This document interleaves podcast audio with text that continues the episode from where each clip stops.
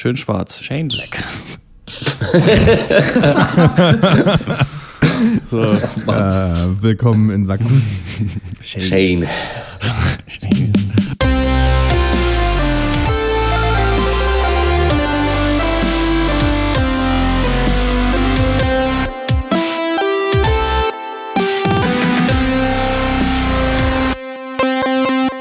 Hallo und herzlich willkommen. Achso, nee, ich bin, ich bin gar nicht Christian, sorry.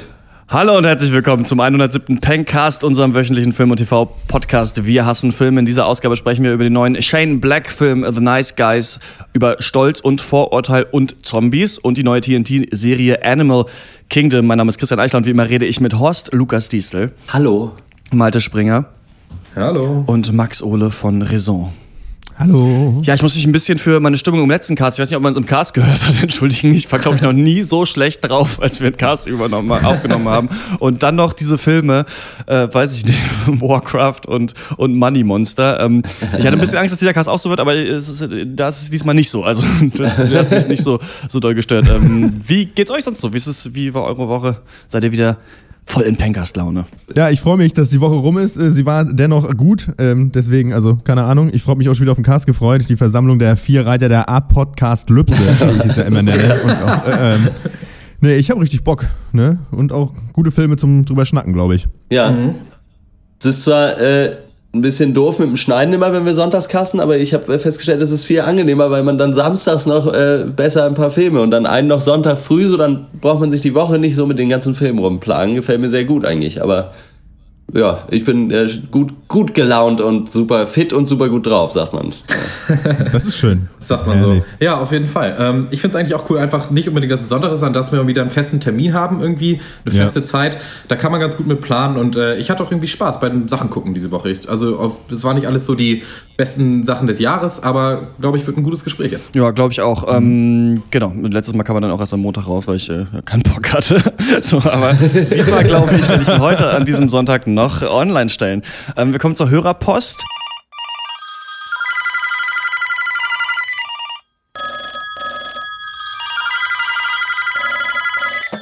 Ja, schönen guten Tag, Dr. Peng, Kundenservice, Betreuungsstelle. Wie kann ich Ihnen helfen? Die Dr. Peng Hörerpost. Ihr schreibt, wir lesen. Hester hat uns einen Kommentar geschrieben und zwar auf unserem Podcast-Server. Da, wo, äh, uh, wir die, mhm. wo die, wir die Casts hochladen und äh, mal einfach Vorschläge okay. für zu besprechende Horrorfilme geschickt. Don't Look Now, Freaks und Let the Right One In. Also die sammeln sich langsam an. Also der Horrorcast kommt auf jeden Fall mhm. dann im Oktober. Und ja. dann noch Supercast wie immer. Da ging es um den äh, Cop-Thriller-Cast. Und den fand ich auch im, im Nachhinein eigentlich echt cool. Finde ich cool, dass wir den gemacht haben und freue mich schon auf auch den ja. nächsten äh, Themencast. Ich hätte Bock. Worauf ich, glaube ich, am meisten Bock habe, ist so 80er, 90er Comedy, wenn wir irgendwie die nackte Kanone ähm, Ritter der Kokosnuss ja. und vielleicht einen Police Academy Film oder sowas. da hätte ich, glaube ich, das nächste Mal richtig Lust drauf, äh, äh, sowas zu machen. Mhm. Mhm. Ja, klar. Du hast doch auch ähm, hast ein paar Twitter-Kommentare, ne? Achso, ja, äh, wir haben, äh, die, die Fanbase hat wieder fleißig getweetet. Äh, ein, hauptsächlich ging es um den äh, Warcraft-Film. Äh, mhm. Erdnussflip, glaube ich. Ja, Erdnussflip schreibt, Trotz der angesprochenen Kritikpunkte würde ich mich über einen Warcraft 2 freuen. Mhm. In China geht der ja durch die Decke. Das stimmt auch. Das hat auch Neobiota gepostet, äh, dass äh, Warcraft eben nicht mega gefloppt ist, sondern eigentlich nur in Amerika und in China richtig erfolgreich ist. Ja. Äh, ganz richtig. Und äh, ich denke mal, Warcraft 2, da kommen wir sowieso nicht drum rum. So, die machen, die werden da schon mhm. sieben bis acht ja. Äh, Teile raushauen insgesamt. Und äh, also ich weiß gar nicht, ob sie vorhaben, die Geschichte, weil eigentlich also nach der tatsächlichen Geschichte würde jetzt erstmal so ein langweiliger Film kommen und dann erst der dritte Teil wäre dann erst die Geschichte von Thrall. Und die würde mich ja so ein bisschen interessieren. Mhm. Dann der, der Ork, der bei den Menschen aufwacht aufwacht und aufwächst. Aber der wird doch am Ende da angespült ja. wie Moses. Also das könnte man doch theoretisch genau, ja. erzählen mhm. im, im, nächsten Film. Ja, ja, eben. Deswegen. Also es wird äh, so ein bisschen gemunkelt, dass eventuell quasi diese langweilige Story, die da jetzt erstmal noch kommt, mit irgendwie halt nochmal Krieg, Ork, Menschen, erstmal dann übersprungen wird oder so. Mhm. Wer weiß. Genau. Da wird man sehen, das ist ein bisschen, ja, ich frage mich manchmal, ob die in China einfach äh, noch nie irgendwie CGI gesehen haben und deswegen diese Sachen, die, das ist ja auch Pacific Rim ist da ja auch total eingeschlagen damals. Ähm, mhm. Weiß man nicht so genau, was los ist bei den Chinesen. Warum die jetzt so, vielleicht, äh, vielleicht, oder vielleicht zocken die, ist es so eine große Warcraft-Nation? Vielleicht deswegen. Sein, ich, ja. weiß, ich weiß gar nicht, wie da die Demografie ist, wie viele Leute da überhaupt in Kinos gehen können, wie weit das verbreitet ist. Ich hätte eigentlich gedacht, dass so. Kinos also in, heißt es aber. Ja, in Kinos. die gehen alle in kurzen Hosen nur in die Kinos. Ähm, ich weiß nur, dass es zum Beispiel so in Tansania und Kenia gab es gar keinen Kinomarkt. Also alles, was man kaufen konnte, war, glaube ich, einfach nur raubkopiert irgendwo auf der Straße. Und ähm, mhm. in Indien hauptsächlich halt auch die ganzen Bollywood-Filme. Ne? Also ich weiß nur noch, naja, dass ich James ist, Bond damals im Kino gesehen habe in Indien. Es ist, äh, soll ja ein riesiger noch zu erschließender Markt sein. Deswegen war ja Transformers 4, also hat ja auch ähm, gezielt Stimmt, auch da ja. gespielt ja. und der wurde ja auch zum Teil da auch produziert ja. und ähm, nicht zuletzt aus dem Grund und der hat ja da auch richtig gesellt, also mhm. ohne Ende, ne? Also und ähm, ich glaube, mhm. da versucht man so ein bisschen, äh, da schielt man so rüber nach nach Siam. ja, und wir kommen zum ersten Thema des Gasts und das ist uh, The Nice Guys. Coming soon from Warner Brothers Pictures. When you're in trouble, when there's nowhere to turn, you can always call on The Nice Guys. Starring Russell Crowe, Ryan Gosling, and introducing Kim Basinger as Judith Cutner. Before we go solving the crime of the century, let's deal with the rotting corpse. I've got a plan. The Nice Guys ist ein Neo-Noir Crime Buddy Comedy Film. Steht so im Internet. Von äh, Shane Black.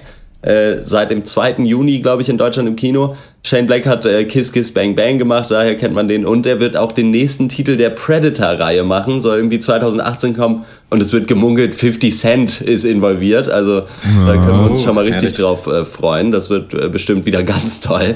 Äh, gut, aber wer sind die Nice Guys? Die Nice Guys sind äh, eine A Cappella-Gruppe aus Köln. Oh, den Witz hatte ich auch. den musste einer. Ja, das musste sein. Nein, äh, die sind natürlich niemand anders als der Privatdetektiv Holland March, gespielt von Ryan Gosling, und Auftragsschläger Jackson Healy, gespielt von Russell Crowe. Die sind, äh, befinden sich in Los Angeles der 80er Jahre und müssen wider Willen zusammenarbeiten, um den Fall eines vermissten Mädchens und einer toten Pornodarstellerin aufzuklären. Und das ist natürlich leichter gesagt als getan, äh, weil die beiden weder sonderlich gut in dem sind, was sie tun und auch keine Ahnung haben, in was sie da wirklich involviert werden. Und so stolpern die beiden Taugenichtse von Hinweis zu Hinweis und versuchen nebenbei noch ihre Leben halbwegs auf die Reihe zu bekommen. Und ja, Hilarity ensues, vermutlich. The Nice Guys Geht so gerade modernes Comedy-Kino oder doch nur modernes Comedy-Kino, was gerade so geht? nicht, äh, nicht schlecht. Ähm, The Nice Guys, ähm, Film von Shane Black, der ähm, die äh, Drehbücher geschrieben hat zu Lethal Weapon Film. Last Boy Scout auch gemacht hat, den habe ich immer noch nicht gesehen. Der soll ja auch äh, ganz cool sein, eigentlich mit, mit Bruce Willis. Und ähm, dann eben mit Kiss Kiss Bang Bang so ein bisschen seine eigene Renaissance wieder hatte. Iron Man 3 ja auch so ein bisschen auf so einen Buddy-Cop-Film mhm. ähm, getrimmt hat damals und ähm, ja, sich jetzt mit The Nice Guys wieder zurückmeldet. Äh, und was mir an The Nice Guys richtig gut gefällt, ist, dass wir Russell Crowe und äh, wie, wo habe ich meinen, wie heißt der andere? Ryan Gosling. Ryan Gosling.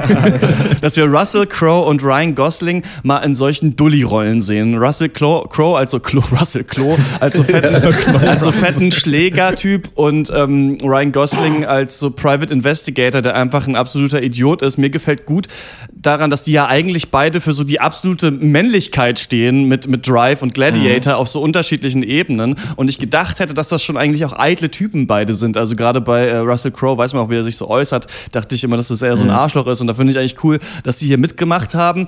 Ähm, man merkt auch, dass die Themen, die in The Nice Guys drin sind, ähm, ich habe die Lethal Weapon Filme leider immer noch nicht gesehen, aber ähm, eben Kiss Kiss Bang Bang, den ich schon sehr mochte. Eine meiner Lieblingszeilen ist, wo äh, Robert Downey Jr., da sind ja Robert Downey Jr. und Val Kilmer quasi diese Buddy Cops. Ja, ja. Und äh, da ist Robert ähm, Downey Jr., der ja eigentlich ein Einbrecher ist und wird dann so ein bisschen zum Cop erst auf so einer Hausparty, auf so einer, so einer Cocktailparty und ihm wird gefragt, was, und was machst du so? Und er sagt, ich bin Rentner, ich habe den Würfel erfunden. das ist einfach immer noch, immer noch super. Was man ein bisschen merkt, also das sind sehr, das sind sehr ähnliche Filme, Kiss Kiss Bang Bang und The Nice Guys, außer dass The Nice Guys natürlich in den 70ern ja. spielt. Aber du hast so, ähm, einmal halt, dass, dass die Leute ähm, so einen Fall auflösen müssen. Es geht so ein bisschen um Prostitution. Frauen werden auch immer sehr sexualisiert in den Filmen. Dann gibt es so taffe Mädchen, die vielleicht mal vergewaltigt worden sind oder die dann so, ja, auf die falsche Seite des Gesetzes kommen, aber dann auch doch sehr ähm, verbal eigentlich sind und versuchen sehr cool zu sein. Du hast so ziemlich coole Loser-Typen eigentlich. Also du hast nicht so diese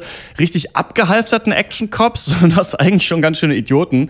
Und du hast manchmal auch so ein bisschen so leichten Body-Horror. Also hatte ich hier so, als er sich da äh, diese Hand aufschlitzt, als er dann versucht, in diese Kneipe einzubrechen. da wird ja Robert Downey Jr. wird in, ähm, in Kiss Kiss Bang Bang da der Finger abgeschnitten. Da müssen sie so eine Leiche verschwinden lassen. Dann sind sie so eine Upper Class unterwegs, wo so verkleidete Frauen Nixon und sowas sind. Also man hat so ein bisschen, gibt so Verwechslungssachen. Und es gibt auch in The Nice Guys wie in Kiss Kiss Bang Bang so zwei vermisste Frauen, bei denen man nicht so richtig weiß, ob sie vielleicht dieselbe sind oder was es damit auf sich hat. Und dann ist das alles so ein, ja, ein Teil eines größeren Netzwerks.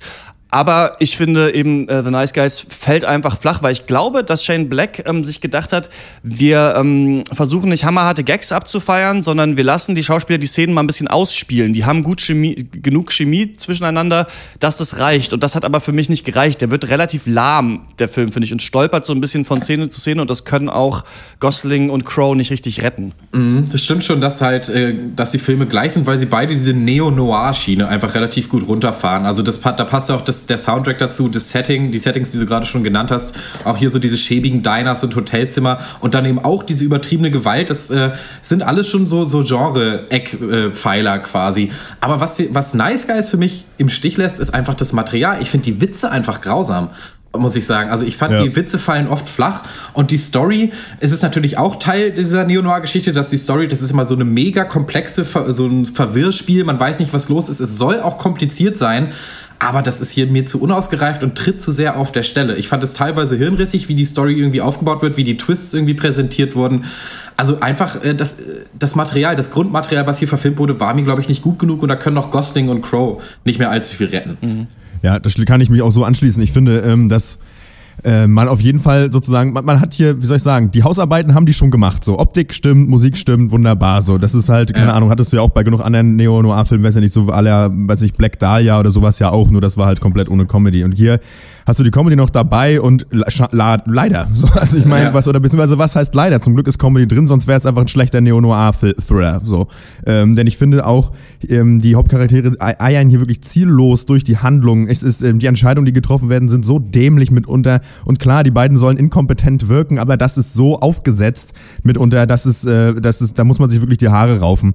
Ähm, Lichtblick für mich war eigentlich nur ähm, Ryan Gosling, der finde ich als so Dully äh, PI eigentlich ganz gut funktioniert der hat den einen oder anderen Witz dann doch nochmal aus, äh, aus dem Loch gezogen, aber ansonsten finde ich, ist das irgendwie, ach nee, das ist so echt, extremstes Mittelmaß, finde ich insgesamt. Ja, ich glaube, Malte hatte es schon beim Gucken in die Chatgruppe geschrieben, ist halt Wegwerf-Gag der Film. Und das mhm. äh, stimmt halt leider. Und ich glaube, man hätte einfach nochmal durchs Drehbuch gehen müssen und halt die Hälfte der Gags rausschmeißen können. Und dann wäre es stimmiger gewesen, weil dadurch, dass sie auch so am laufenden Band kommen, und halt einfach im Durchschnitt nicht gut genug sind und dann ab und zu hat man mal einen Lacher, aber da hat man auch eher das Gefühl, weil man so weit runtergezogen wurde, niveautechnisch, dass es jetzt dann halt äh, das Gehirn einfach aus Reflex lacht aus Anstand. Aus Anstand, ja. Weil die teilweise auch überhaupt nichts, also dann, also ich weiß nicht, in der einen Szene, da ist irgendwie Ryan Gosling geht an die Bar der Party und dann sagt er irgendwie, what you should be worried about are killer bees. Und dann sagt der andere irgendwie, why oder so. Und dann so, why do you think they're called killer bees oder so. Mhm. Und dann geht der Film weiter und es hat nichts beigetragen zu irgendwas. Also außer, dass sich irgendwer gedacht hat, ah, da hier, hier, das machen wir. Guck mal, die heißen Killer Bees. Da machen wir mal einen mhm. Witz draus und dann müssen zwei Leute den irgendwo sagen. Einfach. Äh, und äh, mhm. sowas kommt leider häufiger vor, als einem lieb ist. Und da, dazu mit dieser konfusen Story, die auch so, dadurch, dass es alles so beiläufig passiert, wird man da auch nicht so wirklich reingezogen, weil man das Gefühl hat, man guckt sich einfach eine Aneinanderreihung von Zufällen an. Äh, ja. Deswegen bleibt es einfach sehr belanglos, leider insgesamt. Schauspielerisch fand ich es aber eigentlich eher sogar sehr gut von beiden. Mhm. Aber reicht halt nicht. Mhm. Mir fehlt ein bisschen die Geschwindigkeit in den Dialogen. Also in dieser äh, Sitcom New Girl zum Beispiel, die ist ein ganz gutes Beispiel, finde ich, dafür, wie manchmal sich Leute einfach die Phrasen um den Kopf dreschen und dann ähm, ja. erkennst du erst so eine halbe Sekunde zu spät eigentlich, dass da gerade ein Gag war und lachst über den und dann kommt schon der nächste. Und das ist was, die Leute hätten sich hier manchmal ein bisschen mehr anschreien müssen, schnell im Eifer des Gefechts sich Sachen zu rufen. Das passiert ja. eigentlich relativ wenig. Es ist sehr entspannt, der Film, und dadurch funktionieren die Witze nicht ganz. Ich finde nicht, dass die Gagdichte zu hoch ist und ich finde auch nicht, dass die Gags alle schlecht sind. Ich finde, da sind richtig witzige äh, Gags drin. Zum Beispiel ähm, fand ich ganz geil, you know who else was just following orders? Hitler. so, das finde ich schon super witzig, weil ihr guckt ihn auch einfach nur so an und es wird auch nicht erklärt, man hat nur gesagt, wow, war das ein dummer Spruch irgendwie. Ja. Oder ähm, dann so, ja, können wir der trauen irgendwie? Und dann sagt die so, ja, weiß ich nicht. Ähm, ich glaube ihr nicht, aber sie hat ein nices Dress. Und dann so, ja, it is a nice dress, sagt einer so. Und ich finde, das sind so Sachen, die funktionieren schon. Es wird versucht, das ein bisschen durch Understatement zu machen. Man will sich nicht so richtig in diesen Gags suhlen, aber dadurch verkommen die, fallen die so ein bisschen hinten runter manchmal so. Man denkt sich, ah, okay, das sollte jetzt gerade scheinbar ein Witz sein, aber dann geht die Szene irgendwie ewig weiter. Ich finde, manche Sachen sind aber schon echt lustig. Also da gibt es am Ende dieses, dieses ähm, Standoff mit dieser äh, schwarzen Frau von Ryan Gosling dabei, weil Russell Crowe so eine Knarre sucht am Bein. So, da musste ich schon herzlich feiern auf jeden Fall, wie schlecht und stümperhaft sie die dann mhm. irgendwann übermannen. Also das hat für mich schon funktioniert und eben auch Look and Feel. Also ich finde die Klamotten, die die Leute ja. tragen, so die Zeit, die Sets, das ist schon alles toll und da merkt man, dass Shane Black auch richtig Lust hat, sowas zu drehen. Nur was ich nicht ganz verstehe, ist so diese, wahrscheinlich ist das eben aus diesen Pulp-Büchern noch drin, diese Sexualisierung von auch Frauen, die Opfer sind. Also wenn ich, da gab es sogar einen Shot, wo ein Mädchen hingefallen ist und das ist die, die, Kamera filmt so ein bisschen auf ihren Hintern und die ist zwölf oder so. Oder dass mhm. jemand so den, den Hintern von einer bedecken muss, irgendwie, irgendwie bevor die Polizisten kommen. Das gibt es auch genauso in Kiss Kiss Bang Bang. Also ich weiß nicht, so dieses sexuell Verruchte naja. mit noch diesem Kinder-Sidekick drin, finde ich irgendwie ein bisschen hat für mich nicht so richtig funktioniert. Das sexuell, äh, sexuell Verruchte hat ja was damit zu tun, dass wir uns die ganze Zeit im Porno-Business bewegen. Und äh, diese High Society Party, die du vorhin ansprachst, das war ja auch irgendeine so äh, Porno-Sternchen-Party. Daher rührt das ja Genau, bisschen, aber ich meine ne? nicht also so die, genau da, bei denen fand ich es aber nicht so schlimm. Aber zum Beispiel, als diese, als diese Pornodarstellerin da äh, diesen Autounfall am Anfang hat und man sieht sie so voll, full ja, ja, genau. nackt, das fand ich war unnötig in dem Film. Also da wusste ich nicht mhm. so richtig, was. Das, das finde ich sowieso immer komisch, wenn so äh, getötete Frauen so lasziv in Szene gesetzt werden. Aber ja, vielleicht ist das einfach nur auch ein, ein Geschmack, den ich nicht gern mag. Ja. Mhm. Nee, Vielleicht noch mal kurz zurück zum Humor. Will ich eigentlich noch ein paar Worte drüber verlieren, weil das ja schon hauptsächlich eine Comedy ja. ist. Und Christian, du hast da ein paar Stellen angesprochen. Ich fand es auch, dass der lustige Stellen hatte, aber eben hauptsächlich in den Dialogen. Und was der Film aber auch total viel hat, ist eben dieses Element der Körperkomik und dieses Slapstick-mäßige. Und irgendwie einer fällt lustig hin, einer kriegt lustig einer aufs Maul und sie verkacken irgendwas total lustig und fallen eine Treppe runter. Das fand ich ein bisschen öde, weil ich hier das Gefühl hatte, dass jede Punchline irgendwie über drei unsinnige Umwege aufgebaut wurde. Ja. Und dass halt dieser Humor nicht so natürlich, auf natürliche Art und Weise halt aus den Szenen entsteht, sondern eben aufgebaut wird. Und diese Party ist für mich eigentlich das beste Beispiel, weil ich, ich, ich erzähle das mal kurz, diese Szene, die fand ich, finde ich echt bezeichnend. Ryan Gosling ist besoffen auf so einer Party und, und ermittelt in diesem Fall und das erste ist dann, dass er einen Balkon runterfällt ins Gebüsch. Und das ist so der erste kleine Gag. Ist auch so slapstick-mäßig. Dann liegt er da und direkt neben ihm findet er eine Leiche. Auch völlig zufällig. Und äh, dann rastet er völlig aus, schreit rum, bis eben Russell Crowe dann ankommt. Das ist so ein bisschen der zweite Gag, dass er so ausrastet. Und dann entscheiden sie sich, sie müssen diese Leiche entsorgen. Und da frage ich mich so, warum? Das macht schon mal null Sinn. Ja. Sie haben mit dieser Leiche eigentlich überhaupt nichts zu tun. Und am Ende schmeißen sie dann diesen toten Körper über einen Zaun. So hat auch noch nie jemand eine Leiche entsorgt. Das ist auch nur Setup für die Punchline der Szene, die dann ist, die Leiche landet auf einem Tisch von irgendeiner Familie, die da gerade ja. eine Party feiert oder zu Abend ist. Das ist dann der große Witz am Ende. Und da kann ich nicht drüber lachen, weil das ist für mich zu hinkonstruiert. Da, da merkt man, die letzten drei ja. Minuten waren nur Setup für diesen Gag, der übrigens auch im Trailer war, ist jetzt nicht so schlimm. Aber das, das reicht dann nicht. Das ist mir dann nicht gut genug geschrieben, das ist mir nicht clever genug, das ist mir dann zu blöde. Und das hatte der Film zu viel. Mhm. So, wo man das Gefühl hat, der Witz musste jetzt aufgebaut werden, auch wenn es eigentlich keinen Sinn ergibt.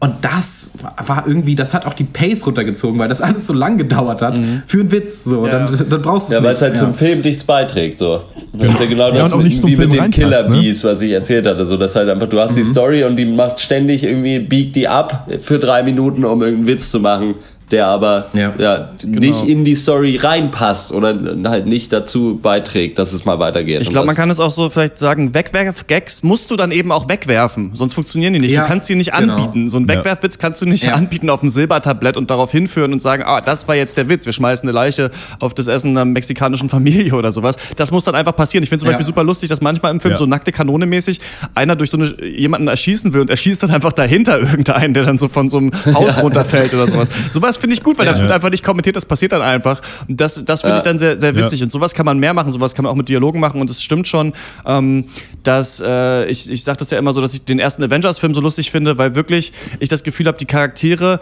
werfen sich Sachen an den Kopf, die, sich, die, die sich wirklich an den Kopf werfen würden, wenn die sich treffen würden zum ersten Mal. Ne? Da, da sage ich immer, Robert Downey Jr. steht da, hält sich das Auge zu und sagt so, wie zum Teufel sieht Nick Fury hier irgendwie diese, diese Paneele. So. Ja. Und das finde ich dann ja. eben witzig und ich weiß genau, was du meinst. Wenn man das natürlich dann so aufbaut, dann, dann funktioniert es nicht so richtig. Aber ich frage mich auch, ähm, ich habe es jetzt alleine gesehen, so ob nicht man in einer guten Stimmung mit Kumpels und irgendwie nach zwei Bier, ob das nicht doch irgendwie ein echt witziger Film werden könnte. Aber ich glaube, ich glaube, Shane Black wusste nicht so ganz, wie er sich entfernen soll, also was er noch draufsetzen soll auf Kiss Kiss Bang Bang und dachte dann, wir machen es nochmal in den mhm. 70ern, wir machen die Story noch weniger konfus, denn die ist sehr konfus in Kiss Kiss Bang Bang, aber auch absichtlich. Ja und Kilmer und Robert Downey Jr. reden viel schneller. Also und da sind viel mehr Witze drin und da hat man auch das Gefühl, es wurde noch länger an diesen Dialogen gefeilt. Und da sind richtig gute Gags auch drin irgendwie in, in Kiss Kiss Bang Bang, ähm, wie er dann die Grammatik lernt und so ein Quatsch und irgendwie weiß ich nicht. Oder er sagt ja, dann so, äh, äh, weißt du, weißt du, was irgendwie im, im, Wörterbuch neben Idiot ist? Und dann sagt er, oder unter Idiot ist und dann sagt Robert Downey Jr. so, ja, ein Bild von mir und dann sagt er, nee, die Definition eines Idioten, was du bist.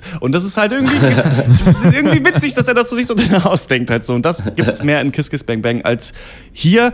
Ich ähm, gebe The Nice Guys trotzdem ja, 6 von 10. Ich finde, das ist kein schlechter Film. Ich habe mir im Internet mal so ein Video zu so Scoring angeguckt, also zu Leuten, die eben sagen, dass man Popkultur auf so Zehner-Skalen bewerten soll. Da wurden unterschiedliche Leute, die ganz bekannt sind, zum Beispiel Anthony Fantano von, vom uh, The Needle Drop, der immer über Alben redet. Und fast alle von denen haben gesagt, sie gucken was und gehen von 5 von 10 aus und ziehen dann halt mhm. runter oder gehen hoch. Und ich fand, es war besser als, als kompletter Durchschnitt so. Ich habe mir jetzt eigentlich gefallen, die beiden in den Rollen zu sehen und das Setting und es war ein okayer Film, finde ich. Ähm, ich gebe trotzdem nur 5 von 10. Was es für mich vielleicht noch ein bisschen mehr runterzieht als für euch, ist, dass ich auch Ryan Gosling die Rolle nicht so richtig abgekauft habe, muss ich sagen. Also ich, ich glaube, so richtig hat es ihm dann nicht gelegen. Vom Typ her, dieses Slapstick-Körperkomödie, wie er da so auf dem Klo sitzt und dann irgendwie ja. dreimal die Tür, nicht, die Tür nicht aufkriegt. Das war für mich alles ein bisschen zu forciert. Also ja, äh, mäßige Unterhaltung für mich. Es war wirklich der Comedy-Aspekt. Das war für mich irgendwie ein lauwarmer Aufguss von eben Kiss Kiss Bang Bang, wie wir es jetzt schon oft gesagt haben. Da, also das ist echt ein super lustiger Film. Der hier wirklich Mittelmaß. 5 von 10. Also ähm, ich weiß nicht, von mir gibt es viereinhalb von zehn. Ich finde, dass die es hier nicht gut geschafft haben, so Comedy und Thriller irgendwie gut zusammen zu verbinden. Und das ist eben auch schwierig, da braucht man so ein bisschen Feingefühl für. Und ich finde, das hat man hier irgendwie nicht entwickelt. Keine Ahnung. Ähm, dazu, ich finde auch, hat auch, ja, weiß ich nicht, Russell Crowe auch, den fand ich okay und ich mag den eigentlich auch, aber hier hat das für mich nicht gezogen. Ähm, ja, und ich, was für mich auch eine große Schwäche war, was ich eigentlich ansprechen wollte, ist egal, ich mach's jetzt noch schnell, sind einfach fehlende coole Nebencharaktere. Ja. Da war ja. gar nichts da. Ja. Das war total äh, hollow irgendwie, ich weiß nicht. Äh, nicht Hollow, ich weiß nicht, wie ich gesagt habe, schneid das raus. Gut, viereinhalb von zehn.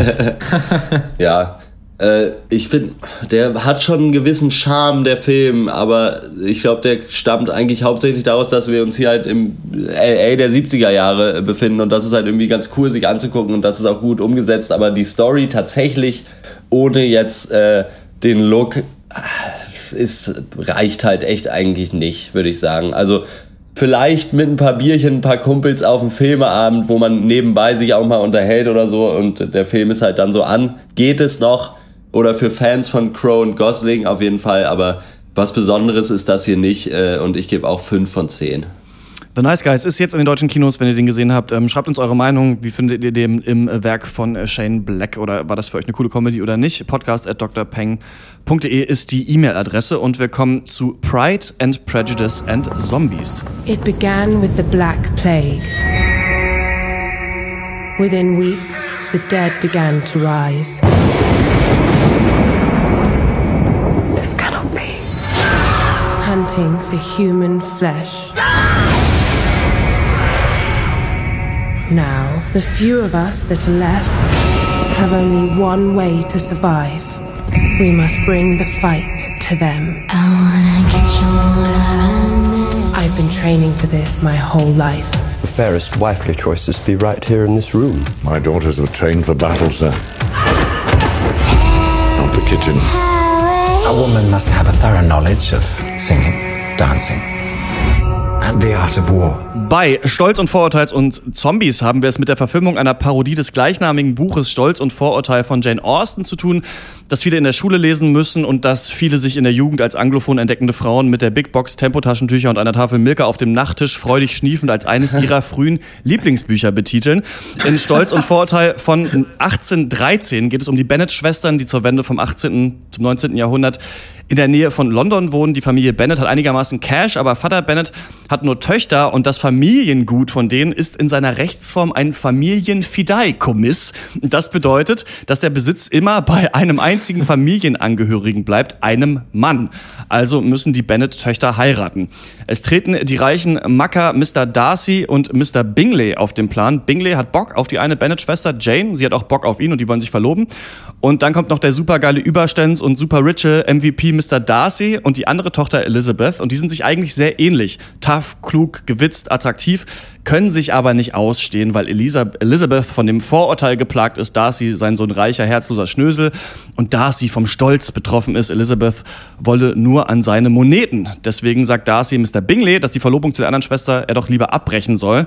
Drama ensues. Ich wusste nicht, dass du auch Comedy ensues sagen würdest. Hilarity. ah, Hilarity, ja, genau. Ähm, in Stolz und Vorurteil und Zombies passiert das Gleiche, nur gibt es eben auch Zombies. Colonel Darcy kämpft gegen die Zombie-Horden und sucht Infizierte. Und die Bennett-Schwestern wurden von ihrem Vater und einem, in einem chinesischen Shaolin-Kloster als Zombie-Kämpferinnen ausgebildet. Außerdem wird London von einer schwer befestigten Brücke vom ländlichen Britannien getrennt, in dem die Zombies ihr Unwesen treiben. Stolz und Vorurteil und Zombies. Ist es eine allgemein anerkannte Wahrheit, dass ein Zuschauer, der dem Zombie ein beachtliches Vermögen an Langeweile entgegenbringt, zu seinem Glück trotzdem noch dieses Films bedarf? Sehr schön. Ich habe was ähnliches vorbereitet und zwar auf Englisch. It is a truth universally acknowledged that a work of art in possession of a good fortune must be in want of a reboot. Hab ich. Nicht schlecht. ja, äh. es ist überraschend gut eigentlich. Ja fand ich. Der Titel lässt halt das Allerschlimmste vermuten, ja. weil das halt so mhm. klingt stark nach dritte Klasse Niveau, so, ha, wir nehmen den Literaturklassiker, aber stell mal vor, da wären jetzt noch Zombies dabei, lol. Äh, das ist halt einfach, äh, man erwartet das Aller, Allerschlimmste. Und also ich vermute auch mal, dass von uns jetzt niemand die Buchvorlage gelesen hat, also die und Zombie-Version. Nee. Aber äh, hier, das Zombie-Zeugs ging mir wesentlich weniger auf den Sack, als ich es vorher gedacht hätte. Also und so die grundlegenden Themen von äh, dem Original von Jane Austen sind halt eigentlich auch noch drin. Teilweise mehr schlecht als recht irgendwie mit eingebunden, aber insgesamt passt es schon alle, schon alles. Man, äh, ich finde es ganz ja. geil, wie der Film einfach Feminismus mit der groben Kelle ja. verteilt, so ne? Das finde ich ja. richtig nice und das ist hier halt nicht nur dieser Alibi-Feminismus, der gerne irgendwie sonst in Hollywood irgendwie äh, praktiziert wird, sondern sie ziehen das einfach durch und das macht mir irgendwie Spaß und der Film macht mir nicht in erster Linie Spaß, weil er irgendwie feministisch ist, nee, sondern weil der einfach gut funktioniert. Also man denkt ja vielleicht ähm, bei diesem Film an sowas wie ne, Abraham Lincoln, Vampire Hunter oder weiß ich nicht, Hänsel und Gretel, Hexenjäger. Und ähm, das waren ja alles Filme, die halt, die haben das halt wirklich aufgesetzt gemacht und, und waren halt peinlich und, und nicht gut so. Und ähm, ich finde hier haben die es halt super gut geschafft. Einfach dieses, äh, so, so ein Zombie-Scheiß mit äh, äh, Romantik, Ernst und auch ein bisschen Comedy zu mixen. Das haben die einfach super gut hinbekommen. Und das hat einem echt, hat mir eine gute Zeit beschert und ich bin echt äh, positiv, sehr positiv überrascht. Ja, geht mir genauso. Also ob dir das Konzept persönlich irgendwas gibt, also dieses Figurendrama mit Zombies, das sei mal dahingestellt. Aber die Umsetzung, da war ich echt überrascht, wie solide sie das hinbekommen haben. Denn ja, ihr sagt es, man kann nur den dümmsten Film des Jahres erwarten. Ja. Irgendwie so meine Frau, die Spartaner und ich oder so. Ja. Aber die haben da, die sind da mit dem äh, Ernst und mit mhm. ernsten Überlegungen rangegangen. Ja. Und das ist nicht selbstverständlich. Ich fand äh, Abraham Lincoln Vampire Hunter damals irgendwie, dachte ich mir, okay, das ist so dumm, dass es mich gut unterhält. Aber der, dieser Film ist hier gar nicht so dumm, finde ich. Also das, da, hier werden Genres Genres vermischt, die passen nicht zusammen, aber sie werden mit Überlegungen vermischt. Und das finde ich halt geil. Der Film bekommt alle Hauptcharaktere und auch, also Hotte muss ich ein bisschen widersprechen, ich finde, er kriegt auch alle Hauptplotpoints relativ glaubhaft verbaut. Und er schafft halt gleichzeitig eine Welt, in der halt das viktorianische England mit einer Zombie-Epidemie zu kämpfen hat. Und sie kriegen das so hin, dass es zusammenpasst. Und sie kriegen das hin durch sehr schöne Details einfach. Ähm, die kann ich vielleicht später nochmal drüber reden. Christian, was sagst du denn dazu? Ich will erstmal äh, auf meine negativen Kritikpunkte zu sprechen kommen. Ich finde, die Action-Szenen ja. sind mir ein bisschen zu schnell geschnitten und nicht so besonders gut choreografiert. Das wird gegen Ende ein bisschen besser, finde mhm. ich. Und sonst habe ich keine an diesem Film. Ich fand es, äh, ja. ist lustig, dass wir alle die gleiche Meinung haben, weil wir uns diesmal vorher nicht abgesprochen, wie wir, wie wir das fanden. So, und ich dachte so, okay, mal gucken, ob wir da, oder ob ich da der Einzige bin, der das gut fand. Dachte Aber ich, ich fand es echt gut und ich finde, hier haben wir entweder letztes Jahr was für mich Slow West. Dieses Jahr ist es das für mich der feministischste Film des Jahres. Und ich finde einfach, man, äh, der Film schafft es so, dass man sich daran freut, wie abgeklärt so die Protagonistinnen sind. Und das ist es, ja. was Preacher und Jessica Jones für mich versucht haben, ohne es zu schaffen. Hier wird es nicht von draußen aufgesetzt, dass das irgendwie Badass-Frauen sind, sondern die haben alle ihre eigene Handlung, die haben alle einen Hintergrund und dass sie von ihrem Vater trainiert wurden, um Zombiejägerin zu werden, ist auch verdammt cool in Szene gesetzt am Anfang. Da sieht man, wie sie ja. sich für diesen Ball da ausrüsten, dann irgendwie mit noch Messern ja. und, und, und, und, und Waffen. Und da passt dann, finde ich, auch noch diese glucksende Art der Frauen irgendwie besser, weil der Film es dadurch eben schafft zu sagen, das sind nicht einfach Frauen, die über Leichen gehen, sondern die haben trotzdem Bock auf süße Typen. Aber das sind irgendwie, aber ja. das, ist, das ist nicht ihr einziges Merkmal. Eines ist möglich. Und dadurch ja. schafft der Film mhm. es eigentlich in so einer heutigen Zeit, was Jane Austen ja auch schon wollte, die Frau zu emanzipieren eigentlich, das nochmal mehr zu machen und uns nochmal auf eine andere Art zu zeigen. Und das hat mir äh, gut gefallen. Ich finde auch nicht nur, dass die Frauen, ich finde, dass alle eigentlich so einen Hintergrund haben und äh, was, was sie zu tun haben, was, was sie wollen. Und die sind eben eingebettet in diese ganze Zombie-Nummer.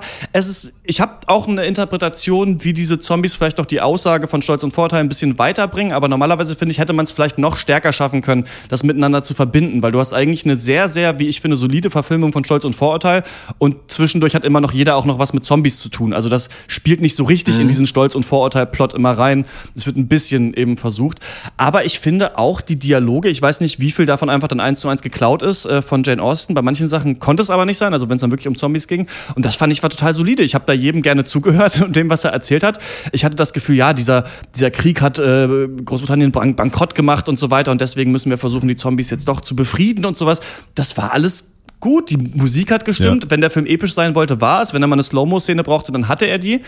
Und ich finde auch eine gute Entscheidung, das hat mich eigentlich gefreut, dass diese Zombie-Kampfszenen nur PG-13 sind. Also, dass da nicht ja. mega das Blutbad ist. Ja. Das ist, glaube ich, dann nicht cool für Leute, die wirklich so einen, so einen Zombie-Splatter-Film erwarten. Aber für mich war das so, dadurch können eben auch jüngere Leute gucken und es können auch Leute gucken, die Bock auf Stolz und Vorurteil nochmal haben. Denn das wird wirklich, mhm. du hast es gesagt, ja. einfach der Film nimmt das total ernst und macht nicht so wie, wie The Nice Guys so blöde Wegwerf-Gags. Da sind auch Witze drin, der Film ist auch witzig, aber manchmal ist er auch nur witzig, weil du als Zuschauer denkst, ey, das ist eine absurde Situation und es wird dir aber nicht nochmal gesagt, dass es absurd ist und deswegen hatte ich da auch sehr viel Spaß mit diesem Film.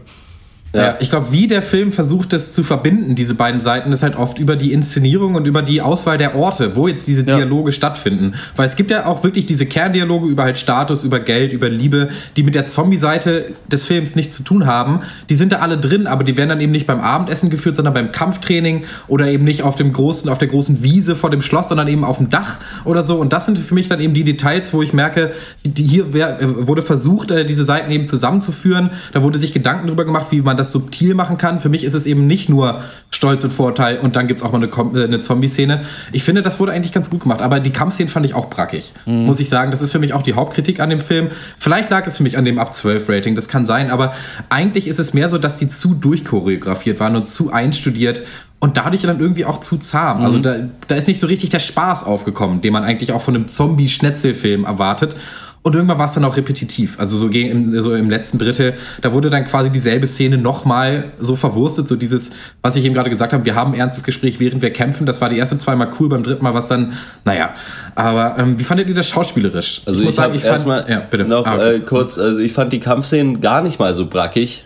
Soll mhm. heißen, ich hätte auch da erwartet, dass sie wesentlich brackiger sind. Mhm. Äh, weil man, ne, einfach, weil es gibt auch genug Zombie-Filme, die halt auch richtig schlecht in den Kampfszenen sind und die sind nur Kampfszenen quasi oder was ja, ja. also zum Beispiel oder das ist ja auch was was mich bei Walking Dead zum Beispiel auch immer mega aufgeregt hat äh, jeder einzelne Zombie-Kampf weil immer mhm. genau so viele Zombies da sind, dass man es gerade so noch schafft und dann auch wieder nicht mehr und dann sind sie kurz, weil einer hingefallen sind, sind sie bedrohlich, ansonsten stehen sie nur rum und machen gar nichts. So, ja. hier waren die Zombies, finde ich, auch halbwegs gut gewählt. So, die waren halt nicht irgendwie äh, total overpowered oder so, aber die war eigentlich klar festgesteckt, was die können und was nicht.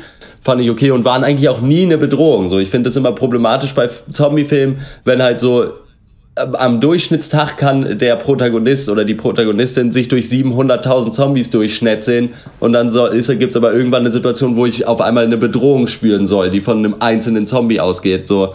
Und das mhm. war hier, finde ich, gut gemacht. Was ich vorhin noch meinte, Malte, wo du äh, mit dem äh, mehr recht, äh, schlecht als recht, das sind ja. einfach so Sachen, die halt im äh, Buch so sind, im originalen äh, Pride and Prejudice und dann hier halt irgendwie auch noch sind. Einfach zum Beispiel die Tatsache, dass halt dieses Gesetz äh, existiert, dass halt nur ein Mann diesen Hof haben äh, kann, sonst passiert nichts, ja. aber die ganze Welt ist im Zombie-Uproar irgendwie mhm. unterwegs da kommt es mir dann nicht so vor, als ob gleich die Erbschaftspolizei anklopft und äh, da ein Problem anmeldet, wenn jetzt ja. nicht geheiratet wird. Also sowas meine ich. Aber da drückt mhm. man gerne beide Augen zu. Also das hat mich nicht gestört, aber also wenn man da ein bisschen nachdenkt, dann kann man da schon irgendwie, stößt es schon an, ihre, an seine Grenzen, dieses Konstrukt. Ist aber auch klar, wenn du einfach diese beiden Sachen so zusammenschmeißt und es äh, ja, ernst nimmst. Schauspielerisch äh, durchaus ansehnlich, fand ich. Vor allen Dingen sie, äh, Lily Adams, ja. oder wie sie heißt? Lily James. Ich, Lily, Lily James, James, fand ich äh, stark, ja, wirklich auch, stark. Ja. Mhm. und die anderen auch. Mein einziges, mein Hauptkritikpunkt ist eigentlich diese Rolle von diesem, ah, jetzt habe ich den Namen vergessen, dieser, der irgendwie so schwul sein sollte. Ach, dieser, dieser, äh, Dr. Parson. Who. Ja, mhm. den fand ich, der hat mir, also da die, also war schauspielerisch auch okay, ja, aber die, ja. aber die, äh, der, das fand ich einen absoluten Fehlgriff, wie diese Rolle hier umgesetzt wurde. Ja, ich habe die Rolle eher einfach nicht verstanden so richtig, aber ähm, ich fand es trotzdem okay. Und insgesamt muss, schließe ich mich deiner Meinung auf jeden Fall an. Ich fand, äh, in Lily James habe mich sofort verliebt, das hat wunderbar funktioniert. Das war ganz toll. ähm, nee, ich fand das Acting super und mir hat der Cast auch eigentlich gut gefallen. Ja. Also ich mochte Sam Riley auch gerne als Colonel Darcy. Stimme war ein bisschen ähm, komisch, fand ich von ihm. Ist, man redet der immer Stimme so oder war das so absichtlich? Die, das, keine Ahnung. Ich hm. fand ich auch erst ein bisschen eigenartig. Ähm, Ging dann aber für mich, halt, weiß ich nicht, halt so, Sam Riley ist halt so Pete Doherty 2 irgendwie für mhm. mich, keine Ahnung. Und, ähm, aber, auch die, aber auch den Rest der Darsteller, das, das hat alles irgendwie verdammt gut gepasst und ähm, ja, weiß ich nicht, läuft. Ich habe mich auch gefreut, dass dann irgendwie noch äh, Lina Headey und Charles Dance irgendwie, zwei alte ja, äh, genau. äh, Freunde aus dem Haus Lannister, irgendwie nochmal auftauchen. also Lina Headey war nicht die beste äh, vielleicht für die Rolle, aber mir, mir hat das getaugt. Ich fand, die haben, die haben eben alle das so richtig ernst genommen. Das finde ich seltsam. Also wie man das hinbekommt, wie man so gute Schauspieler, ähm, man hätte auch mit denen einfach nur Stolz und Vorurteil verfilmen können. Das hätte, glaube ich, auch funktioniert. Mhm. Und ich finde auch so die Romanze und die Love Story und wie sie sich so in diesen Blicken dann so fangen, das ist ja was, was bei Twilight auch versucht wurde. Nur bei Twilight ja. gibt es nicht die Antipathie am Anfang zwischen Bella und Edward. Ja, die Fische sich können sich nicht verlieben. die finden sich einfach am Anfang so richtig geil. Und das fand ich hier nochmal so stark, dass du eben nochmal nicht nur die Ebene hattest, dass sie sich, dass sie intellektuell und auch so vom Zynismus her auf dem gleichen Level sind und auch beide sehr autarke Charaktere sind, sondern dass die einfach beide verdammt gute trainierte Zombiejäger sind und sich deswegen halt mhm. halt auch richtig gut finden. Und das hat für mich deswegen da sehr gut funktioniert. Also ich fand das auch schauspielerisch geil. Wie war es bei dir, Malte? Wie fandest du die Schauspieler? Ähm, Sam Riley fand ich problematisch. Ich fand ähm, dieser ganze, dieses sture Gesicht mit dieser rasselnden Stimme fand ich nicht so toll. Das war irgendwie für mich nicht so richtig authentisch. Aber gegen Ende wurde er besser. Es war so eigentlich so nach einer Stunde hatte ich mich dann auch irgendwie aufgewärmt mit der Rolle. Aber auch ich kann da in den Chor einstimmen, dass ich Lily James toll fand. Also wirklich richtig gut gespielt und auch die anderen Schwestern. Und klar, natürlich die alten äh, Game of Thrones äh, Haudegen waren auch cool. Also ich fand das ja. eigentlich äh, ziemlich gut. Ich fand auch die Rolle, ähm, die du nicht so gut fandest, Hotte, ähm, die, die hat für mich eigentlich für, für Humor ja, gesorgt. Für also ich konnte über den lachen und äh, also ich, also ich fand das eigentlich echt top. Also und wie du sagst, Christian, man kann mit denen auch einfach Stolz und Vorteil verfilmen und das ist eigentlich das Beste, ähm, was man über die Cast sagen kann. Ich habe noch eine Sichtweise so interpretatorisch, die ich einwerfen möchte und zwar, ähm, mhm. ich habe äh, Stolz und Vorteil auch das Original nicht gelesen, nur den Film gesehen mit Keira Knightley. Ich fand witzig, dass äh, okay. wie heißt die Lina? Lily James äh, auch äh, so ähnlich so. aussieht äh, wie, wie Kira Knightley, also dass sie da auch, weiß ich nicht, so ein bisschen, glaube ich, auch geguckt haben, dass sie wie ein ähnliches casten. Und Stolz und Vorurteil verstehe ich schon so ein bisschen auch als Verteidigung der Heirat aus Liebe. Austin kritisiert ja so ein bisschen dieses verheiratet werden, in dem Jane da mehrere Angebote auch ablehnt. Aber am Ende entscheidet sich, sie sich ja dann doch für Mr. Darcy. Und das soll ja schon wohl dafür stehen, dass wir so unseren Stolz und Vorurteil, dass wir das abschaffen sollten, um die Kluft vielleicht zwischen den sozialen Klassen auch zu überschreiten. Und mhm. Jane hat ja Vorurteile gegenüber Darcy, Darcy ist zu stolz, stolz um Jane zu akzeptieren. Und ich finde ganz interessant, im normalen Film und im normalen Buch sehen wir jetzt, dass am Ende das Problem des Films gelöst ist und damit ist die Gesellschaft ja auch so ein bisschen versöhnt eigentlich in sich, dadurch, dass das mhm. funktioniert. Oder vielleicht wollte Austin es aufzeigen. Und dann habe ich mich gefragt, okay, wer sind dann die Zombies? Und ich habe mir ein bisschen überlegt, man könnte die Interpretation aufmachen, dass es die Flüchtlinge sind. Denn im Film wird ja die Frage aufgeworfen, ob man nicht doch mit diesen Wilden, mit den Entmenschlichten zusammenleben kann. In so einer Kirche, um sie so besser zu erziehen und sowas. Und das ist für mich so ein bisschen mhm. vielleicht so dieser Missionsgedanke aus dem Kolonialismus mit drin.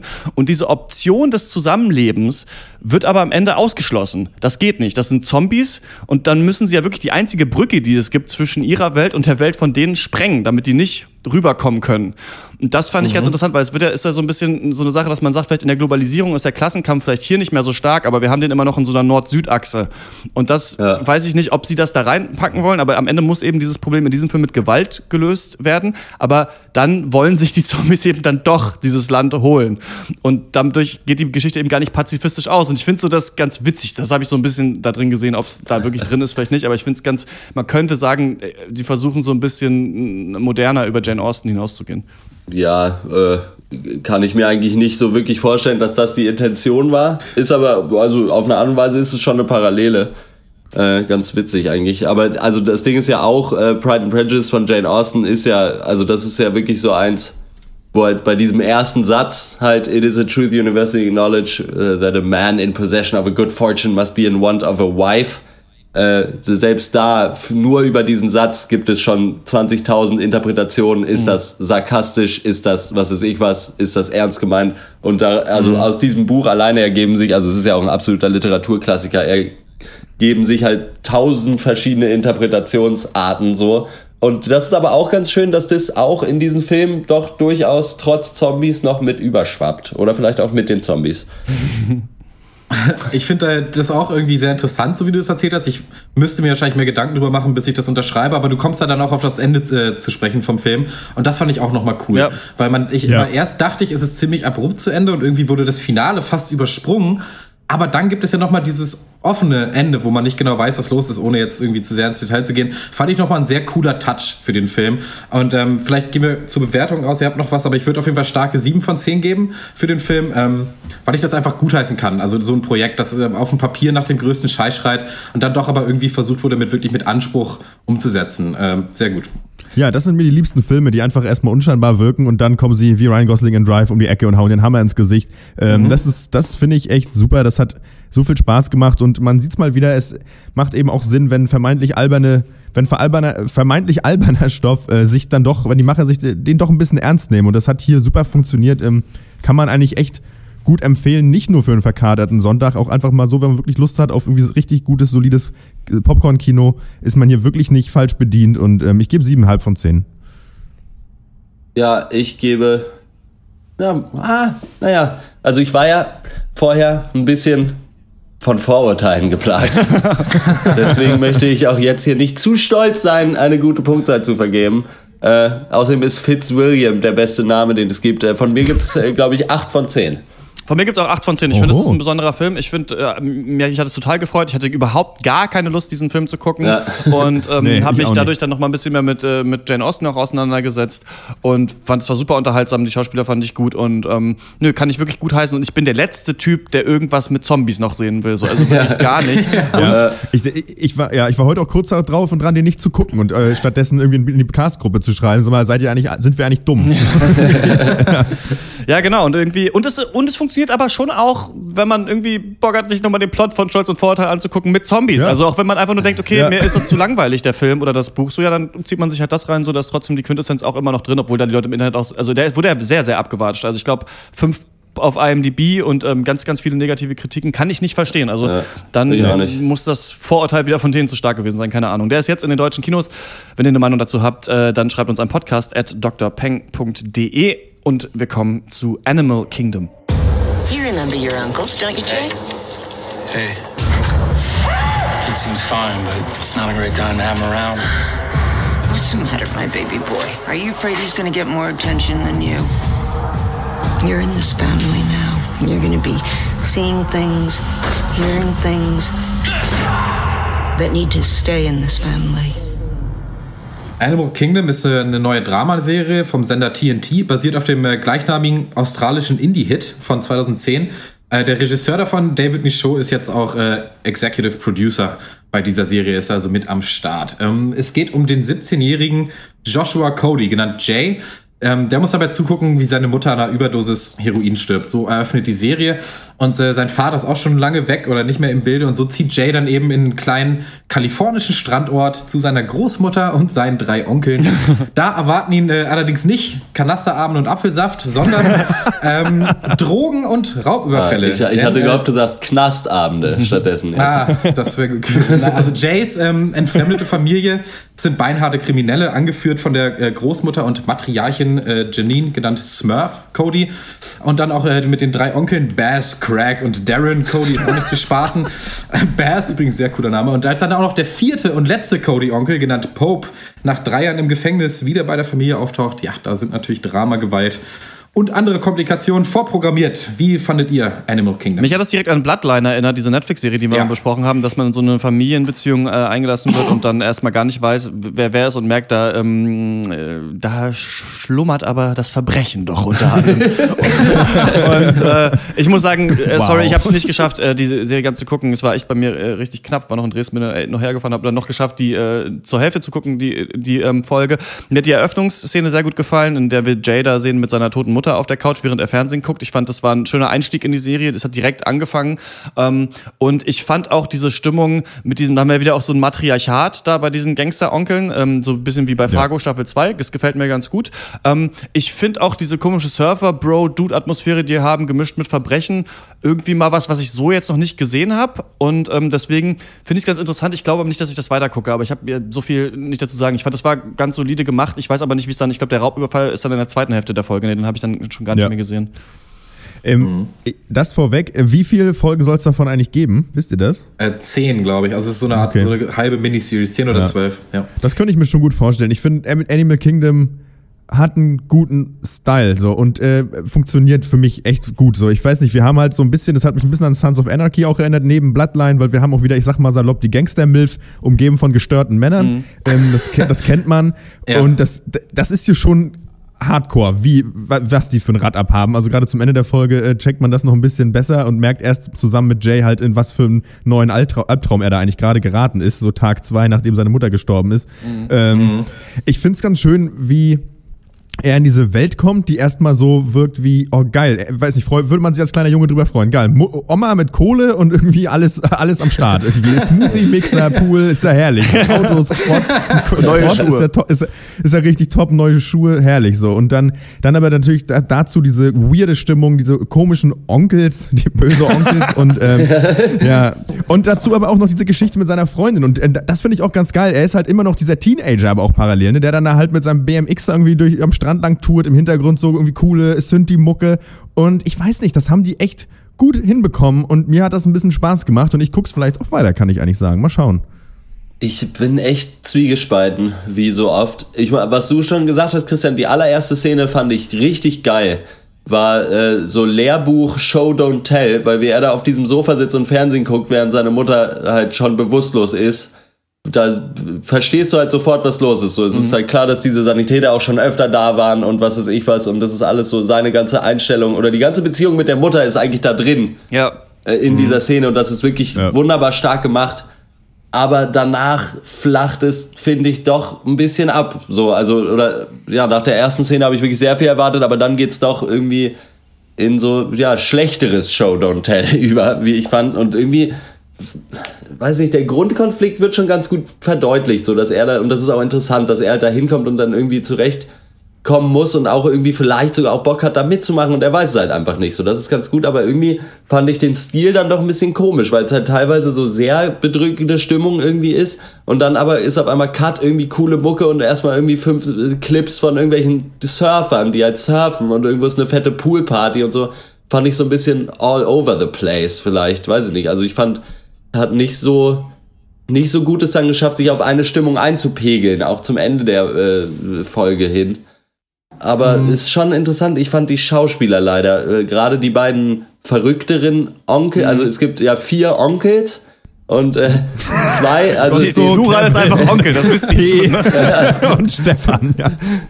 Und ich fand äh, den, äh, den klarsten von allen, weiß nicht, ob, der ba ob das Bass ist oder wie der heißt. Ja, ja. Den fand ich cool und diesen Pope fand ich auch cool. Die anderen beiden fand ich ein bisschen schauspielerische Grabbelkiste, ehrlich gesagt. Ist der Pope bei Mendelssohn im, im Original? Weiß ich nicht. Weiß, Weiß man nicht. Aber was ist das denn für ein geiler Film? Warum habe ich davon nicht gehört? Irgendwie Joel Edgerton, Ben Mendelssohn und auch Guy Pierce. Den müssen wir unbedingt mal gucken. Ja. Auf jeden ja. Fall. Ja, machen mhm, wir mal. Auf jeden Fall. Ähm, ich finde, das war ein sehr, sehr fähiger Pilot, der eigentlich genau das macht, was man von ihm erwartet. Also sprich, die Handlung kommt noch nicht allzu sehr in Fahrt, aber man, kommt, man bekommt ein echt gutes Gefühl ähm, für so Charaktere, Stimmung, Setting. Und bis auf zwei Ausnahmen ein bis zwei Ausnahmen hat mir das echt gut gefallen. Ich fand, die hatte richtig Dynamik, diese Gangsterfamilie. Ja. Also echt genug, um dich da eine Stunde lang bei der, bei der Stange zu halten. Auch wenn diese einzelnen Onkel äh, jetzt noch nicht mega gut ausgearbeitet sind. Also du hast, du hast den waghalsigen Drogen- und Party-Onkel, dann den straighteren, verantwortungsvollen Business-Onkel, du hast den den creepy und gefährlich Onkel und den vierten, ja. der fährt Auto. Onkel Benz. Ähm, was ich sagen Wie will, in jeder guten Familie. ja, man kann die gut auseinanderhalten. Und dieses Fundament. Obwohl niemand ein T-Shirt anhat, ja. Danke, Opa. Lass mich doch mal meinen Punkt zu Ende machen. Dieses Fundament, auf dem dann später eben diese individuellen Storylines oder Charakterbögen dann aufgebaut werden, das ist da. Und das ist alles, was der Pilot machen muss. Was, das Einzige, was für mich nicht passt, ist die Großmutter. Also für den Kopf von der Gangsterfamilie, eben für eine Matriarchin war sie mir zu schwach. Gerade im Vergleich mit Fargo, mit Sons of Anarchy. Sie hatte die Ausstrahlung nicht, fand ich. Und sie, man hatte nie das Gefühl, dass sie hier was zu sagen hat. Also es gab so ein paar Szenen, Konflikte mit eben ihren Söhnen, wo ich mir gewünscht hätte, sie würde mal durchgreifen, sie würde mal mehr Stärke zeigen. Sie hat so ein bisschen gebuckelt unter ihren Kindern. Das hat für mich ähm, irgendwie vom Ton her nicht zu dieser Serie gepasst. Echt? Also mir hat Alan Barkin so als die äh, Materialchen echt gut, gut in Kram gepasst. Und ich glaube, die wird irgendwann die Schellen mhm. auch nochmal auspacken, ehrlich gesagt, ist so meine Meinung. Ähm, ja. Ich finde, für mich ist so ein bisschen die Frage nach dem Piloten, der, den ich finde, der, den ich sagen kann, ich finde, den, bin ich genau deiner Meinung, der hat perfekt funktioniert. Für mich ist noch so die Frage, ob ich da Bock drauf habe. Denn mhm. ganz klar, diese Serie ist auf Krawall gebürstet. So, und ich weiß nicht, ob ja. ich, weil, und das ist schon mega konstruiert. Ich meine, die Leute haben halt richtig ein Rad ab. So, und ich weiß nicht, ob ich da Bock drauf habe. Also das ist es, weil das ist ja, da ist ja Drama noch und nöcher. Also also wirklich mit der groben Kelle mal wieder. Ähm, mhm. Aber handwerklich ja, weiß ich nicht. Nee, ich, ich hab da, ich werde es machen. Ich werde mal mich auf diese wilde Wahnsinnsfahrt, äh, Wahnsinnsfahrt ins Herz der Dunkelheit begeben, fürchte ich. Ja. Handwerklich fand ich es auch gut. Ich fand die Kameraarbeit wirklich super. Es war schön eingefangen. Ich fand auch diese Vermischung geil von so California Beach Surfer Party Stimmung ja. und dann dieser doch sehr, sehr düsteren kriminellen Ebene. Ich fand, das war in schöne Bilder gepackt und auch gerade in diesen heftigeren Szenen hat mir das gut gefallen. Die Kamera immer so ein bisschen von unten, immer so ja. ein bisschen verwackelt, wie so dieses Verbrechen und die Gewalt irgendwie eingefangen wird fand ich eigentlich echt gut. Das Problem ist nur, äh, dasselbe wie du, Max, das ist alles nicht schrecklich neu. Also diese ja. kriminelle Familie, die hatten wir in Bloodline, die hatten wir in Fargo, die haben wir in Sachen die, wie Sons of Anarchy. Noch sehe ich nicht, wie sich das abheben wird. Genau. So dieser super originelle Spin auf dieses Genre, den sehe ich noch nicht, aber ich würde das nicht abschreiben. Ich denke, der ähm, Serie kann man drei Folgen geben, getrost, ja. und sich dann entscheiden, ob das äh, für dich persönlich genug Interesse weckt, um weiter zu gucken. Deswegen gibt es von mir auch, auch erstmal auf jeden Fall eine Empfehlung. Ja, ich denke von uns allen so leicht, ne? Ähm, gut, von Horst nicht und ich habe es ja gar nicht ganz gesehen, also ich kann leider, leider nichts zu sagen. Naja, ich glaube, der Spin soll halt hier sein, dass du halt mit jemandem, der da eigentlich nichts mit zu tun hat und quasi wieder willen, aber mitmachen muss und vielleicht dann mhm. doch auch will. So, das ist halt so der Hauptunterschied jetzt zu Fargo zum Beispiel, wo du einfach nur die Abbildung ja. quasi der Familie siehst. Finde ich aber jetzt auch dann, also da finde ich so, wie es bei Fargo ist, dann doch geiler irgendwie. Aber ja, kann man sich angucken. Äh, für mich ist es eher nichts, aber ich glaube, das ist schon eine gute Serie. Wie fandet ihr den Piloten? Schreibt uns an podcast.drpeng.de. Die zweite Folge ist auch schon raus. Ich glaube, die haben zwar beide hintereinander äh, ja. veröffentlicht. Und wir kommen äh, zur Abschlussrunde. Was hat uns sonst popkulturell oder anderweitig bewegt? Ich habe den Film äh, Mistaken for Strangers gesehen, der mir schon oft ans Herz gelegt wurde, den ich immer aufgeschoben habe und jetzt hatte ich mal Lust, den zu gucken. Das ist der Film von der Band The National und es geht nicht darum, so einen normalen Tourfilm zu machen, sondern The National waren auf Tour und haben äh, Matt Berninger, das ist ja der Frontmann quasi der Gruppe, hat seinen Bruder, Tom heißt er, glaube ich, ähm, gefragt, ob er mit auf Tour kommen will und Roadie sein möchte. Und dann hat sich Tom gedacht, okay, ich mache gleichzeitig noch eine Dokumentation über diese Band. Und das Ding ist, mhm. dass Matt Berninger so ein halber Superstar eben ist und Tom ist der absolut letzte im Keller hockende Mega-Nerd, der gar nichts kann. So. Der kann wirklich nichts, der interessiert sich einen Scheiß für The National, der hört nur Metal, der findet, das ist keine richtige Musik, der findet, die machen, die leben den Rock'n'Roll-Lifestyle überhaupt nicht und kann auch nicht richtig filmen. Hat irgendwie mal so zwei so Horror-Kannibalen-Filme irgendwie gedreht, Lo-Fi, und kommt dann da mit. Und es geht viel, also er filmt halt bei ganz vielen Sachen. Die Band sagt auch dauernd, ey, kannst du jetzt mal bitte nicht filmen oder auch die, die, die Set, ähm, die das Set aufbauen und so. Die Roadies sagen immer, ey, mach jetzt mal die Kamera aus und sowas. Ne? und ähm, dadurch kommt so ein bisschen rüber, dass äh, Matt, der große Bruder, schon eigentlich das Beste für seinen kleinen Bruder im Sinn hat, aber auch ihn nicht so richtig versteht und der kleine Bruder auch den großen eigentlich nicht und die sich erst so langsam annähern über diese Reise. Irgendwann wird er dann noch gefeuert als Roadie und so weiter. Und es ist hammerwitzig, weil dieser Typ einfach der Oberknaller ist. Das ist so lustig. Irgendwann sind sie bei Matt Berninger in seinem komischen Haus und ähm, da äh, so, so einen reichen Villa irgendwie und er sagt, ah, ich glaube, da oben wohnt Moby halt so. Ne? Und währenddessen ist halt sein, sein Bruder halt mit so zwei so aufblasbaren Delfinen halt so in diesem Pool und dreht sich halt da so, so ey Moby! Und schreit halt so. Und so ist es halt irgendwie so der Film. Und er sagt irgendwie, ey, du kannst nicht irgendwie deine nasse Badehose hier in den Tourbus hängen und überhaupt, wo warst du überhaupt baden? so, ne? Und so, also das ist echt, manchmal denkt man, das muss fast gescriptet sein. Und es ist aber schön so zu sehen, wie die sich dann doch mehr verstehen können und was dann am Ende für ein Film draus wird. Und du hast auch ganz coole äh, Konzertszenen. So. Also echt, den kann ich euch nur empfehlen, auch Leute, die The National nicht mögen. Hammerlustiger Film. Dann, ähm, äh, war die E3 in, in dieser Woche, diese größte Gaming, äh, nicht die größte Gaming-Messe, das ist ja die Gamescom, äh, glaube ich, in Deutschland, aber die so wichtigste Pressemesse eigentlich für Videospiele, wo dann immer die großen Firmen Sony und Microsoft so riesige Pressekonferenzen haben. Und ähm, da habe ich so ein bisschen die Berichterstattung bei Rocket Beans TV geguckt, kann ich auch nur empfehlen, wer sich dafür irgendwie interessiert, weil die Leute halt alle in der LA sind und auch so eine Villa mit Pool haben und dann irgendwie abends im Pool sitzen und irgendwie Burger essen und halt darüber reden, welche Spiele sie gesehen haben. Ist echt lustig. Und da habe ich für Detektor FM äh, Gregor Katius äh, zu interviewt. Ja. Und der hat den Plauschangriff ja gegründet. Das ist eigentlich der erfolgreichste deutsche Gaming-Podcast. Und den habe ich früher, ich glaube vor fünf Jahren oder so, angefangen zu hören. Und ähm, ohne den Podcast es weder Dr. Peng noch diesen Podcast hier. Also das hat mich eigentlich so an Podcast rangeführt und es war irgendwie richtig cool, mal mit dem irgendwie reden zu können. Kann man sich anhören auf Detektor FM. Soundqualität ist leider nicht so gut, weil wir äh, das übers Handy führen mussten, das Gespräch. Genau, und dann ähm, würde ich mal zu euch gehen, denn es ist ja auch, hat ja auch die äh, EM jetzt angefangen. Ja, keine Zeit für Popkultur. Es gibt Fußball, zwar jeden Tag. Äh, ich bin ja in einem Tippspiel, muss ich sagen. Äh, zehn Leute, ich bin Vorletzter. Ich habe jedes Spiel falsch getippt. Es regt, es regt mich richtig auf.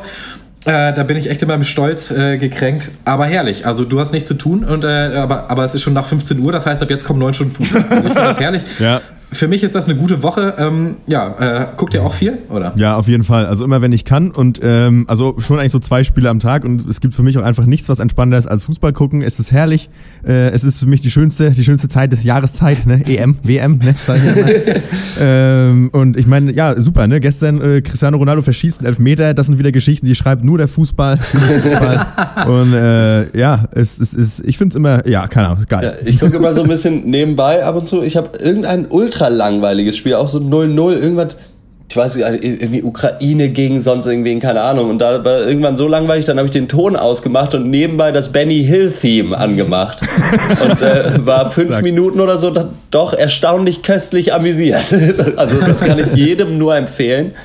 Ansonsten äh, hatte ich so, eine, äh, so einen Freiburg-Moment, einfach weil ich bei, mit einem äh, Kumpel beim Public Viewing war, aber im Grünhofen, das ist hier so ein, das ist so ein linkes Café und mit Coworking Space und so, ganz progressiv. Und da waren halt schon so bestimmt so 100 Leute und davon hatten, glaube ich, drei oder so ein Deutschland-Trikot an. Oh, und alle anderen standen halt einfach nur so rum und haben sich die ganze Zeit unterhalten während diesem langweiligen Spiel gegen Polen. War aber eigentlich ganz angenehm. Aber äh, ja, das ist ganz witzig, ich kann bei mir schon wieder meine, äh, meine Entwicklung irgendwie war so lustig mit dieser EM, weil ich dachte, weil ich gucke ja nie Fußball, ne? Ich bin ja wirklich so richtig lame nur wenn Deutschland spielt bei so Meisterschaften gucke ich, ne? Also das der Graus so eines jeden Fan. Fußballfans, ne?